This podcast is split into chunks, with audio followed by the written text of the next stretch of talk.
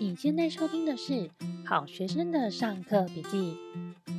Hello，大家好，我是麻太，欢迎来到麻太小宇宙。你这礼拜过得好吗？好，呃，比较长时间在关注好学生的朋友应该记得哦。麻太我呢，第一次出现在节目中呢，就是今年五月的时候，我来分享我减重成功的故事。那个时候呢，我跟大家分享了我如何在三十天内瘦十公斤，我做了哪些事情做到的。那呃，有兴趣的朋友呢，可以回到 EP 一零三三十天瘦十公斤的秘密的那一集哦。那那时候呢，其实我呃。刚瘦了，那时候我记得我那时候上节目分享的时候，大概是瘦到十二公斤的时候，然后那时候我还不没有办法预测到未来的日子竟然充满了各种的瓶颈，各种的复胖，各种的情绪低潮在等着我。那我最后呢，减重的成绩呢，我是花了呃，我前面花了两个月的时间呢，瘦了十五公斤。不过呢，自从第三个月开始，我就进入了一个非常长的平台期，也就是所谓的瓶颈间啦。然后我中间就是经历了低潮，然后暴食，然后各种就是生理跟心理的一些种种的变化，然后有复胖啊，然后有在经历一些小断食啊。然后出去旅行之后，又毫无节制的大吃啊，等等等等的。那我好不容易到现在，我从三月底到现在大概半年的时间，我呢，呃，算是让自己成功的稳定在一个呃，就是瘦十五公斤这样子的一个算是减重成功的状态吧。然后目前体重是维持的，然后。呃，心情也相对来说蛮稳定的，不会 随着今天吃太多，然后体重增加什么样，就是就是暴起暴落这样子。好，那呃，因为我上一次呢是跟大家分享怎么样快速的在三十天内瘦十公斤嘛，那我现在呢就是经历了所有的平台期，然后我现在维持住了我的减重之后的体重，我想来跟大家分享一下我从这一路。减重，然后遇到瓶颈，这一路之间所学到的一些关于减肥的一些重要的小知识。好，第一个呢，我想要跟大家聊的议题呢，有点算是打我自己的脸了，就是减肥一定要运动吗？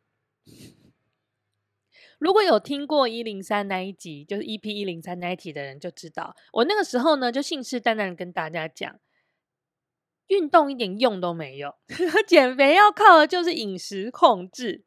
我主要就是靠饮食控制来瘦下来的啦。因为我一直以来都有运动的习惯，好吗？就是我一路就是胖这十几二十公斤的时候，我一路以来都在运动。然后这些运动呢，对我的体重控制一点用都没有。好，我到现在呢，我还是认为，如果你是想要。减肥就是真的，你想要体重开始往下降的话，饮食控制是必要的。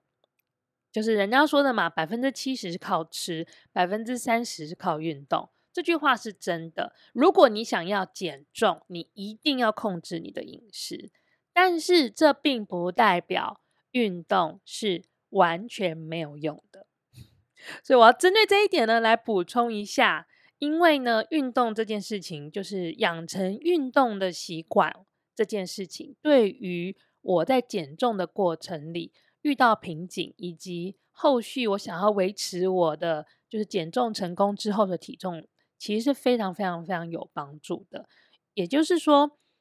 运动这件事情不会帮助你变瘦，但它可以在你变瘦之后帮助你维持。那无论你的饮食，出现了什么样的变化？因为，呃，其实你在减肥的过程，你做饮食控制的那个，有时候有一些手段，有一些方法是比较极端一点点，它是帮助你短时间内达成目标的。你有点点难，就是长时间都维持那样子的吃东西的方法，因为你难免就是会有朋友约你去吃东西，或是你今天突然超级想要吃炸鸡等等的这种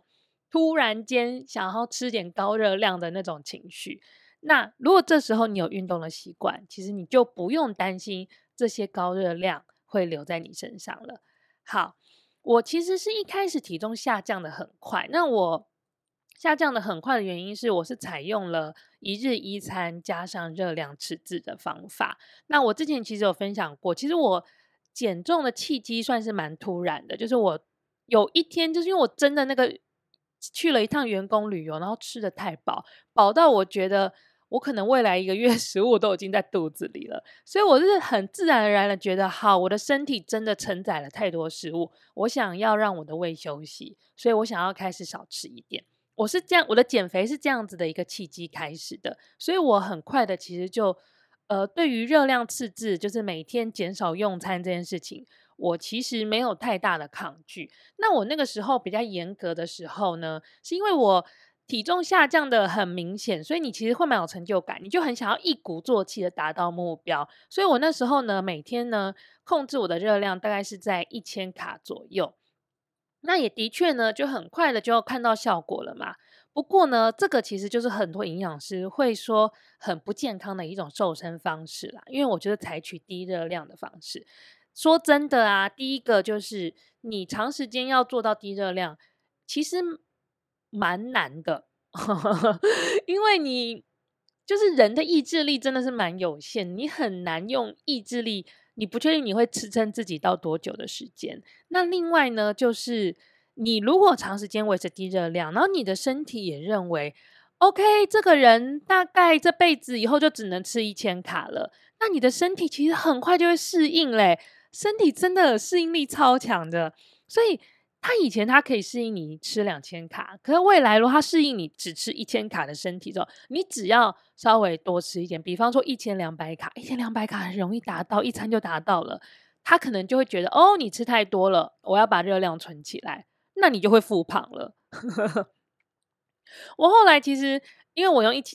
一天吃一千卡，大概一一个多月吧，呃，瘦得非常的快，可是我。的确有意识到这样子的低热量是会有很高的复胖的风险的，所以我就开始呃放宽我的每天的热量的摄取，我就把每天的热量呢拉高到一千五百卡。那这也是我从第二个月、第三个月开始，我的减重的速度就开始放慢哦，呃就没有那么快啦。我后来其实就停在，我原本是想要减二十公斤嘛，但我后来就停在十五公斤的。大概就是那个阶段发生的，所以其实我一开始是蛮灰心的，因为我一直以为自己有可能可以一鼓作气的瘦到四字头，因为我这辈子上一次四字头应该是小学的时候。好，那这中间就是难免有点灰心嘛，因为我很想做到，可是我其实就卡住了。那加上后来因为工作的关系，就去了一趟高雄，然后台南还有台东。哎呀，旅行的时候。因为真的很想要吃当地好吃的东西耶，虽然就是高雄、台南、台东我很常去，然后也算是很熟悉，可是你还是会觉得，嗯、我我又没有环境可以为自己准备食物，然后我都到台南了，我都到台东了，有这么好吃的臭豆腐，能够不去吃吗？所以当你就是只能够外食的时候，你要做到饮食控制真的很困难啦。然后，所以我每天就陷入了一个很非常灰暗的循环，就是每天都在吃自己很想吃的东西，然后吃完又有很高的罪恶感，然后又感觉自己好像今天肉多了一点点，然后整个过程非常的灰心丧志。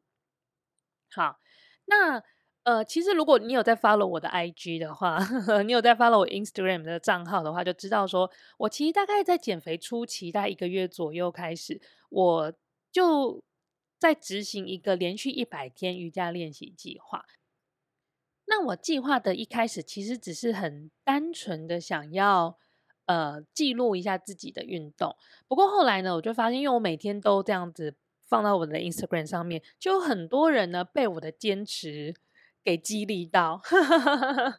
然后就很多人开始也是加入我这样子的计划。我觉得这件事情其实对自己心智的。磨练是蛮有帮助的，然后很多人也加入了，然后我也被他们激励到，所以其实大家就变成一个很正向的一个互相激励的一个循环哦。那我觉得很庆幸，我有我有执行这一个连续一百天瑜伽练习计划，因为我做这个计划是连续一百天，所以呢，我就是要每天坚持都做瑜伽，也就是说，我每天都有固定的运动。那那个时候呢，虽然我说我前面就说我在旅行的时候啊，真的是乱吃的很夸张，而且每天就是又爱吃又充满罪恶感。但是呢，因为我每天都有运动，我还是有持续的在消耗这些热量，所以呢。很意外的是，我虽然乱吃，可是我复胖的幅度并不大。然后我也很快的，就是可以在回到台北，然后恢复饮食控制之后呢，就立刻的呃回到了我的目标的体重。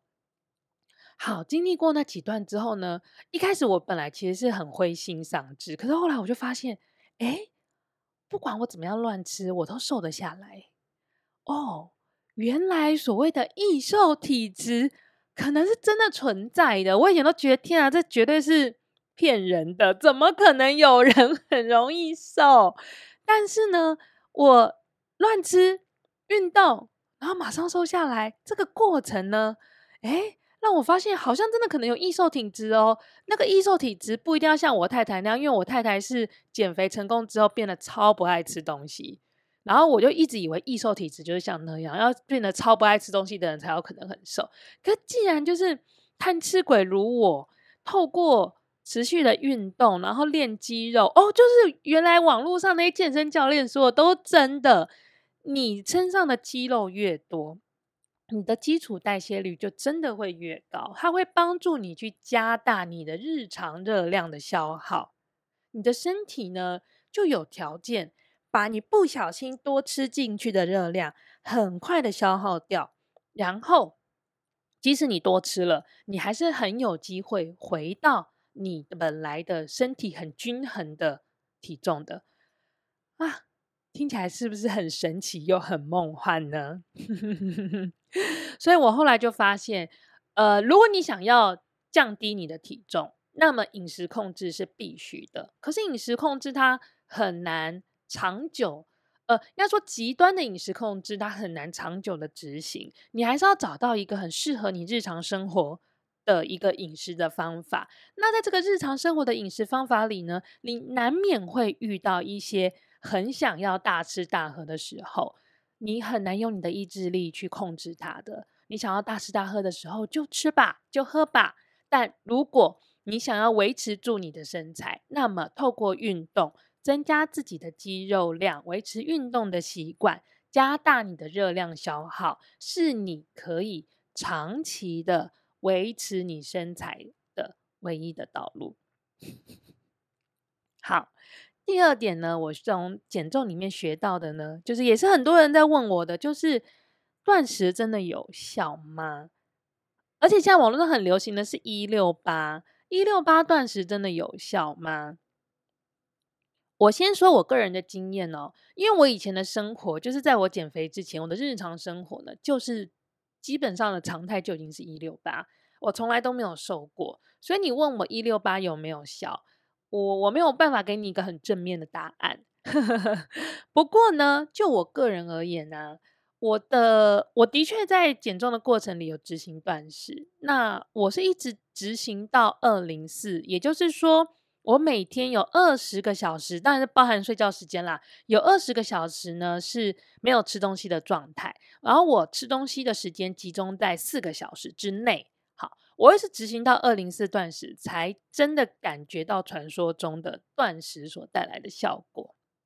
好。那我那个时候执行二零四的时候呢，我吃东西的时间是在每天的下午两点到六点之间，也就是说，我下午两点之前不吃东西，然后我两点开始吃，我可能就是看我饱足的程度，反正我就是吃吃吃，呃，饱了我就不会再进食了。那但是呢，原则上我六点之后是绝对绝对不会再进食的。好，在这个时间点吃东西呢，它算是一天的很中间的时间点啦。可是其实超级难执行的，因为有时候出门开个会啊，我就会错过了。就是有时候跟人家约个两点 开会，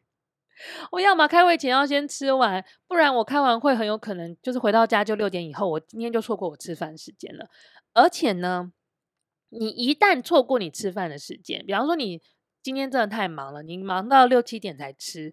你一旦开始吃一个不在你正常的吃饭的时间，这个习惯出现了一个破口之后，不知道为什么就超级容易引发连环破坏力的。对，就是你突然会从你应该要吃的量变成暴吃。我曾经有一次啊，就是去上，呃，那天刚好去外面上课，然后那个我上的课是有公餐的。那其实我就是就是反正就他上课时间该什么时间点吃什么，我就跟着吃嘛。可是我那天就突然下课，明明已经六点之后了，我还是突然一阵饿。然后呢，我就冲去 Seven Eleven 买了一包完整版，就长长一条的那个孔雀饼干，然后我一口气。就把那孔雀饼干一口气吃完了。我平常是完全不吃孔雀饼干的人，我已经几万年没有想起孔雀饼干这个东西了。可我那时候不知道为什么，我脑子里就突然想起孔雀饼干那种那种就是吸了牛奶，然后有一点点鸡蛋味的那种软软的口感。我突然就一个冲动，我就冲去吃了一条孔雀饼干。那一条孔雀饼干，我没记错的话，应该是四百八十几卡吧。我觉得就是断食疗法呢，呃，就是大家在讨论断食的时候，它其实里面呢，其实很多医生或者很多研究，他们都会提到的呢，是关于你透过呃控制你的进食的时间，来控制你的血糖的变化，然后避免产生。胰岛素阻抗，也就是说，胰岛素阻抗是你的血糖突然升高的时候，你要分泌很多的胰岛素去帮助你降血糖。那如果你的血糖一天到晚突然升高，那你的胰岛素就是一天到晚要出来分泌。后来有一天，你的胰脏累了，他就觉得，嗯、就是 我我我不知道我我什么时候我应该要继续分泌，或者是他会一直分泌大量的胰岛素，然后导致你看起来好像。血糖都很稳定，可实际上你的胰岛素已经失控了。我觉得这些研究其实对我来说，我在自己在看的过程里，我是觉得蛮有说服力的。所以我觉得断食的疗法是有一定的医学根据跟效果的。那我自己呢，健康饮食之后，因为我一开始就执行二零四嘛，我的确会对自己的血糖的变化很有感觉哦。就是我很习惯吃大量的蔬菜跟。呃，蛋白质之后，我其实很少，因为我后来就戒糖，然后我又戒呃淀粉，所以我的我很少会受到呃突然血糖升高这样子的一个状况。但是如果我今天突然吃了糖，吃了吃了蛋糕，吃了精致淀粉，我血糖突然升高的时候，我真的会突然头晕呢。你就是会很明显的感觉到什么叫做糖晕，然后身体会很不舒服，所以你会很避免的。呃，让自己陷入这种不舒服的状态，所以你的身体会很自然的避免大吃大喝。就是原来这件事情是不需要意志力控制的，因为它不舒服，不舒服你就想避开。那其实健康饮食就是帮助你去感觉得到那个不舒服，感觉得到你的身体给你的警讯。好。那我个人是认为呢，控制用餐时间，除了是让血糖平缓以外呢，其实我觉得还有一个重点是，它会让你的肠胃有时间好好的工作，好好的消化，然后有时间好好的休息。这个呢，是我其实我现在没有特别在做什么一六八或二零四了，因为呃，工作有时候。比较不稳定的情况之下，我很难绝对定出一定的吃东西的时间。不过，呃，我现在其实非常自然而然，无论我早上是九点吃早餐，还是我到中午才开始吃饭，我都会维持在晚上六点之后不吃东西的习惯。这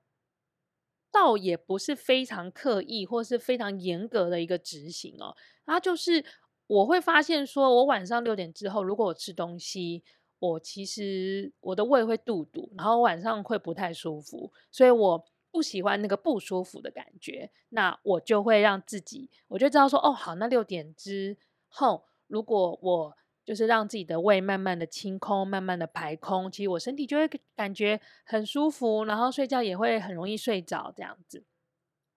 所以饮食控制其实它算是一个。我觉得它是一个环环相扣的一个身体的训练。一开始呢，呃，营养师会给你那么多很严苛的一些规则哈，其实是为了帮助你的身体去建立一个敏感的觉知。也就是说，那些严格的用餐的时间，或是你要用的，呃，你只能吃哪一些品相的食物，其实是让你的身体能够分辨什么是好的食物，什么是不好的食物，然后让你的身体可以感觉到。你吃的好的食物，你的感受是什么？你细微的感受是什么？你吃了不好的食物，其实你的身体是不舒服的，只是你以前不知道那是不舒服。所以呢，透过很严苛的训练，让你感觉到哦，舒服跟不舒服的差别是什么？因为那些症状都是很细微的，你真的是要自己经历过之后，你才有办法知道。我其实以前。我最骄傲的就是，我以为自己是一个肠胃非常好的人，因为我从来不会感觉到不舒服。我之所以被外派到印度，就是因为 我肠胃非常好。但是我真的是，呃，开始做饮食控制之后呢，我开始一直感觉，我每天就会觉得说，哦，我今天的胃胀胀的，啊，我今天的胃为什么在打嗝？啊，我今天的肠子怎么样？我突然都变得很有感觉了。那其实这就是训练出来的一个过程哦。因为不舒服，你自然就想要停止，所以渐渐的，你不需要说什么靠意志力控制自己不要吃东西，因为你的身体会给你刚刚好的反应，你感受到那个身体给你的反应，你自己就会自然的知道说，OK，我不要吃了啊，这真的，这现在太晚了，我吃东西会难受。就是它会是一个很自然的一个训练，而不是什么东西都要靠意志力，不然意志力也太累了吧。好，第三点呢，就是很多人都会想问，到底到底可不可以吃淀粉？因为以前呢、啊，我们在讲到减肥的时候啊，我们就会说，你不可以吃油脂类的东西，吃油是大忌。但现在呢，我觉得油脂它的这个，它已经洗刷它的冤情，它已经被还它清白了。嗯，油也是我们人体必须要的营养的成分的一部分哦。那淀粉呢？因为这几年开始，大家就开始说你不可以吃淀粉，淀粉很容易发胖，然后各种什么戒糖、戒碳水啊，各种招数。第一个我要先说，淀粉超好吃的，而且淀粉是你最容易取得的食物。你街边随手买一个小吃，你基本上你是避不开淀粉的。那么，我也必须承认，就是我在减肥初期啊，我是完全戒糖、戒淀粉，然后实施低碳饮食。而那个时候呢，戒淀粉这件事情对于减重的效果非常的有效，而且戒淀粉最诱人的是，它的瘦是瘦在腰部。非常的明显哦。如果你想要短时间瘦腰的话，你真的可以尝试戒淀粉，短时间啦。那为什么我一直在强调短时间？是因为戒淀粉这件事情，你只能够短时执、短期的执行，长期的执行是完全不可行的。那我先撇除说你呃能不能控制得住你想吃淀粉的欲望，因为有点点难。淀粉太容易取得又太好吃了。不过呢，其实我要说的是，长期而言，淀粉呢，淀粉里面呢是有你身体必须必须要的营养素的。那如果你长时间的不吃淀粉，其实是会影响到你的荷尔蒙分泌的。那在女生身上呢，尤其是像我这样子哦，就是我当时是快速减重的一个情况，其实最最常见的就是。月经不来、经期不顺的问题。好，哎，这我也是有走过这些弯路的啦。我个人呢，也是因为呢，就是因为快速的减重嘛，所以就经期失调。然后我因为经期失调，我月经开始不来，然后我去呃妇产科去照超音波，就发现说，哎，我没有排卵。那医生就说，那应该就是因为你快速瘦身，所以导致你内分泌有一点点失调。那没有关系，你就是。呃，开始恢复吃淀粉，然后你的身体会慢慢去适应，你就不要着急，不要急着说我现在要吃什么药来改变它，这样你身体会自己慢慢的调整。好，不过呢，当你的身体呢开始变得对食物很敏感，然后你戒了淀粉一段时间之后，你突然吃进精致淀粉，哦天啊！我吃了，我记得我那一天吃了一小片的吐司，然后我隔天早上七八点，我感到巨大的饿。我从来不会在早上一大早感觉到饿的，因为我通常一大早我就会出门运动，所以其实我运动完弄一弄，我通常吃早餐的时间都非常接近中午了。可是我那一天就是一起床我就好饿哦，而且那个饿是那种。很难受的那一种，就是你觉得喝水也没有用，喝咖啡也没有用，你现在要立刻进食，你才有办法解决。所以我其实就，我后来就知道说，好，呃，吃淀粉就是会让我，呃，饱得很快，但是也饿得很快，而且那个饿是非常难受的饿。所以呢，我会自然而然的想要避免，我会再一次碰到这样的情况。那。很有趣的是啊，我自从饮食控制之后呢，我喜欢吃的东西跟不喜欢吃的东西出现了很多的变化。我以前是超级喜欢吃面跟吃面包的，但尤其是面包，我真的是超爱，每天都要吃，然后会为了追逐一些很有名的面包店，然后就是很千里迢迢的去排队的那一种人。不过呢，因为我现在如果我吃了面包，我隔天其实。我就是会很饿嘛，而且那个饿是很不舒服的，我就会变得，因为我的身体感觉到不舒服，我就会开始慢慢的没有那么喜欢吃面包了。偶尔还是会想，偶尔还是会吃，为了想要吃一口，我还是会忍受那个不舒服，就不会像以前一样是，呃，为了面包很狂热的状态。然后我以前其实从来不吃什么南瓜啊、芋头啊，甚至于连地瓜，其实我都没有特别的热衷。然后这一些拥有超多纤维质的淀粉，我现在变得超喜欢，而且这些淀这些根茎类的淀粉，其实就变成我现在呃摄取淀粉的主要的主食啦。呃，南瓜、芋头、地瓜或者是燕麦之类的。好，那我现在吃淀粉呢，某个程度呢是第一个，我觉得它们很好吃；第二个呢是呃。我为了要让自己的内分泌能够调整到个比较均衡的状态，那我还是要维持每天吃一定分量的淀粉。只是说我吃淀粉的时间呢，会尽量的安排在中午以前，我会让我的身体啊有足够的时间去消化、去代谢。所以，对，不吃淀粉真的瘦得很快，但是，但很可惜的是，我们没有办法。不吃淀粉，我们的身体还是需要里面的一些营养素的。所以，如果你短时间，比方说你有一个洋装很漂亮，你真的很想要塞进去，或者你，比方说你要办婚礼了，你真的很需要这个腰再小个两寸的这个特殊的情况，呃，如果你想要快速的瘦腰，快速的让你的线条更漂亮，我觉得戒淀粉非常的有效。但是，如果你只是日常的体重、身体健康的维持的话，我还是会建议呢，要维持吃淀粉的习惯，只是你吃淀粉的时间要稍微早一点，让自己的身身体呢有时间可以去消化，然后尽量呢以就是纤维质比较丰富、膳食纤维比较高的，呃，膳食纤维的含量比较高的淀粉为主哦，这样子呃，其实身体会感觉舒服一点啊，肠胃会开心一点。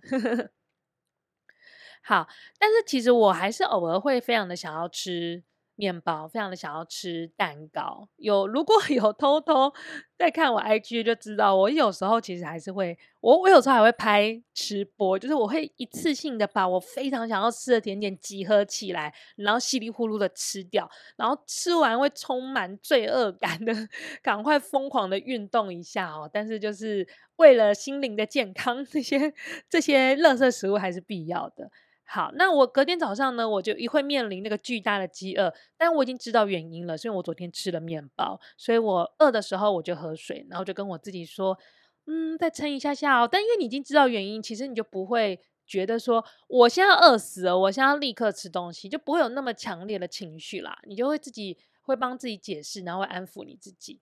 好，那。呃，我其实想补充说明一下，就是如果你真的很想吃甜点，在体重控制的时候，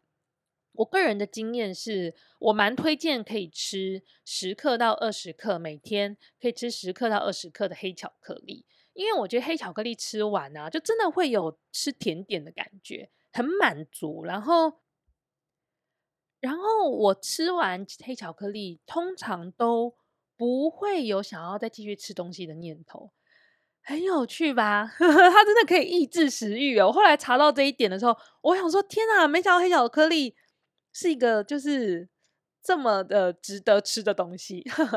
好，那虽然不是业配啦，那我可以推荐一下几个品牌。不过我个人的经验来看啊，我觉得因为黑巧克力的品牌真的是有差的哈。那首先第一点呢，是考虑到含糖量，呃，我的基本要求是可可脂的成分到要到百分之八十五以上。我觉得百分之八十五以下的就都已经都已经像巧克力糖了啦，因为含糖量会比较高，然后热量也会比较高。好那呃，原则上，你市面上最容易买到的黑巧克力应该是瑞士莲。瑞士莲的话呢，我会推荐你可能要吃到百分之九十。呃，我猜是配方的关系，我觉得它百分之九十以下的吃，它百分之九十吃起来其实就已经很有很有甜点感了。就是以我觉得它比其他的百分之九十巧克力吃起来甜感超比较明显一点哦。那它。呃，一直到百分之九十五，我觉得都是还是 OK 的，不会觉得哦好涩哦，我没有办法吃。然后餐后来一小片，可以开心蛮久的。不过呢，瑞士莲在全联有卖到百分之九十九的，我觉得吃起来就没有那么开心哦，就真的很苦涩。而且呢，因为百分之九十九是代表它的可可脂的含量更高，所以呢，它的油脂的含量是更高的，所以它热量反而也更高。那所以。呃，说到最后，就是我没有那么推荐啊。我觉得吃到百分之九十还不错，就是有甜点感，然后呃，一切的都相对来说是比较均衡的。不过呢，我吃完瑞士莲，我我会觉得有有吃到甜点，但是呢，你说抑制食欲的话，我觉得还好哈。瑞士莲的甜点感还是比较重一点。那对我来说，抑制食欲效果很明显的呢是。呃，有两个牌子是我吃完是真的会觉得，哇塞，我我没有想要再吃东西了，然后我觉得超级满足的。一个呢是那个立陶宛的品牌叫露特，露特的百分之九十六的黑巧克力，跟家乐福的自有品牌，它有出一款百分之九十的黑巧克力。我觉得这两个牌子都是我吃完之后我会觉得，OK，我今天够了，我不想要再吃任何东西了，超神奇，它真的是有立即达到抑制食欲的效果。那以 CP 值来讲啊，家乐福的那个自有品牌百分之九十的黑巧克力，它一大片是八十克，就是它就会有八个，它会切成八片十克的这样子的一个包装。那这一大片的价格，我没记错的话是七十九块啊，不到八十块，我觉得超 CP 值超高，然后它基本上是我居家常备品了。好，那除了这两个牌子以外的其他牌子的黑巧克力。我觉得口味略有差异，差异不大，然后吃完都算是幸福，只是吃完呃短时间内还是会想要吃点别的东西，这是我会比较困扰的一点。好，哎，我发现呢这个。我还有很多神农尝百草的经验想要跟大家分享，然后一集的时间好像不太够诶，所以呢，我会继续的把饮食控制这个主题呢切成上下两集好了，因为下一集呢的另外一个重点呢，是我想要跟大家分享一下我如何从一个依赖粉红小药丸、日本粉红小药丸的便秘症患者啊，我一直不会演的。